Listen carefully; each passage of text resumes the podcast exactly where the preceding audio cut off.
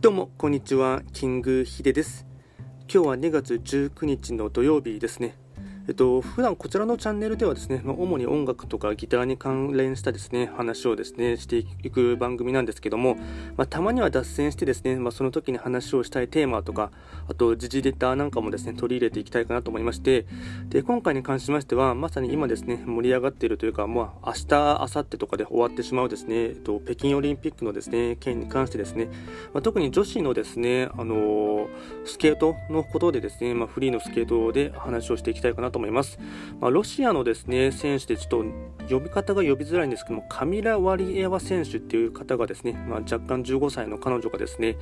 えっとまあ、いろいろとですねドーピングの件とかですねあと陽性反応を示していたっていうところがあってですね、まあ、結局はですね、えっと、その後でフリーの演技をやった際に、まあうん、制裁を変えてですねミスを連発されて、まあ、結局はですね、まあ、金メダル候補だったんですけども4位で、まあ、結構散々な結果で終わってしまったっていう件がですねかなり、うんまあ、世間を賑わしていたというところもあってですね、まあ、個人的にもですねその辺りがですね、まあ、注視して見ていたところでしてでこのことに関してはですね、まあ、いろんな方もですね、まあ、意見を寄せていてですねうんまあ結局ですね、なんていうんですか、ドーピングに関してはですね、自分、個人的にその自分で、あの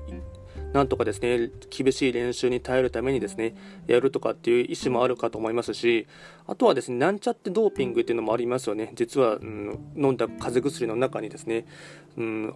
禁止の薬物が実際は入っていたとかですね、あとはコーチ陣がですね、見知らぬところで入れていてですね、まあ、厳しい練習とかですね、あと回復のために、体力の回復のためにですね、入れていたっていう件とかあってですね、まあ、いろんなことにですね、注意しながらですね、まあ、選手はですね、まあ、特に直前とかではですね厳しいですねチェック体制の中ですね見られているなのでおそらくですねまあ根の根も葉もないところからですね噂は立たないというところがあるかと思いますので、まあ、おそらくこれはですねうんまあ、本当に実際に薬物はですねまあ、何らかの方法でですね自分の体の中の摂取はされていたのかなと思います。でこれに関してはですねまあ決してですね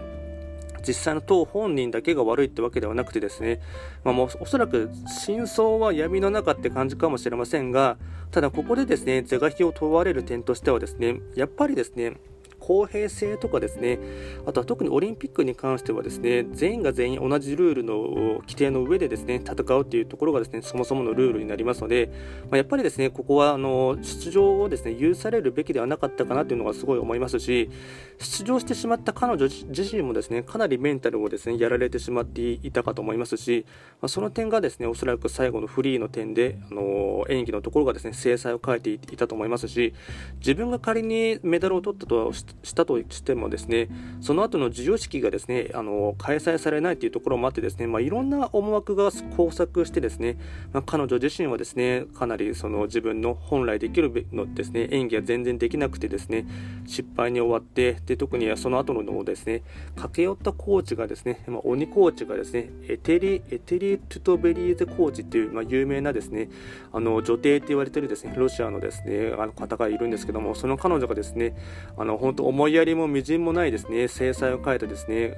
言葉をかけてですね、本当にですね鬼コーチだなと思ったんですけども、まあ、若干後味はですねかなり悪かったかなっていうところがですね個人的にはすごいこう思っていましたし他のですね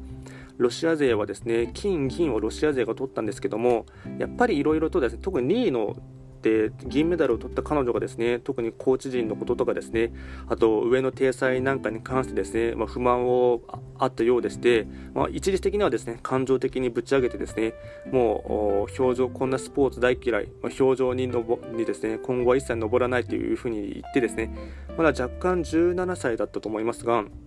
その彼銀メダルを取った彼女もですね、まあ、引退をほのめかすようなですね、あのー、まあ、コメントを残してですね、まあ、本当この辺りはですね、若干ロシアのですね、特に女子のですね、まレベルが高いとかですね、まあ、技術点ばかりをですね追い求めるとかってところでですねやっぱりですね闇を感じるというかですね、まあ、さらに言ってしまえばその国家間のですねとことですねロシアのですね国の体制とかですねあとはエリートスポーツを育てるですね学校とか育成のところから根本的なところからですねかなり闇をですね感じたというかですね、まあ、普通の他の国から考えるとですねありえないくらい厳しいですね指導法があったりしてですね、まあ、それが結構行き過ぎてるからこそですね確か前回2018年のところからですねロシアっていう国だけではですね、とまあ、オリンピックが出れないという規定があったかと思うんですね。なので、そもそもこの辺りはですねその抜本的にですねもうもっとですね厳しくした方がですねいいかなと思いますし、やっぱりですね実際戦っている選手のですね身のことを考えますと、もうまあ、知らぬうちにドーピングとかですね入れられてしまっていたらですねかなりですねレベルは高いんですけども選手生命がすごい短いですよね。1回のオリンピック出た後にですねやっぱりその後はすぐに、うん、引退に迫られるというかですね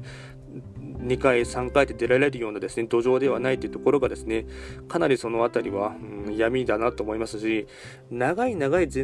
あの人生を考えるとですねもう本当10代からですね後半から20代にかけてにですね、うん、かなり厳しめな練習をしてですね、まあ、ドーピングなんかもしたりしてですねあの短い選手生命の中に、まあ、叩き上げでやってしまうというところはですねうんその辺りやっぱりですねはてなだなと思うところもありますしうん、まあ、そこまでですねまあ何て言うんですかね選手は材料で練習場は工場というふうにですね言ってしまうところのあたりにですね、まあ、その言葉に集約されているかなと思ってですねこの辺りは、まあ、ですね、まあ、国家、まあ、ロシアのですね、まあ、体制とかっていう部分で考えるとですね、ま、今のプーチン 大統領もですね、まあ、いろいろとですね、物議を醸していたりですね、今でしたら、ま、戦争になるんではないかっていうところのですね、ま、ウクライナ情勢とかも考えますと、ま、本当ですね、ま、国家のですね、考えていることがですね、ま、オリンピックとかでもですね、反映されていて、ま、なかなかちょっとですね、日本人の感覚からするとですね、ま、古すぎるだろうっていうですね、熱血指導のところもありますし、あとはは工場とかですね材料って言ってしまう部分がですねもう本当にですね人を人として見ていないようなところがですね、まあ、本当にうーん何て言うんですかね若干若干どころかかなり後味悪いかなというところがあってですね、まあ、個人的にはですね、まあ、あまり見ていてですね気持ちのいいものではなかったかなというのは思っています。今回は簡単にですね、とまあ、全く音楽と関係なかった話でしたが、まあ、個人的に話をしてシェアしたかったですね内容として、まあ、女子のですね、あのフィギュアのことをですね話をいたしました。今回も最後まで聞いていただきましてありがとうございました。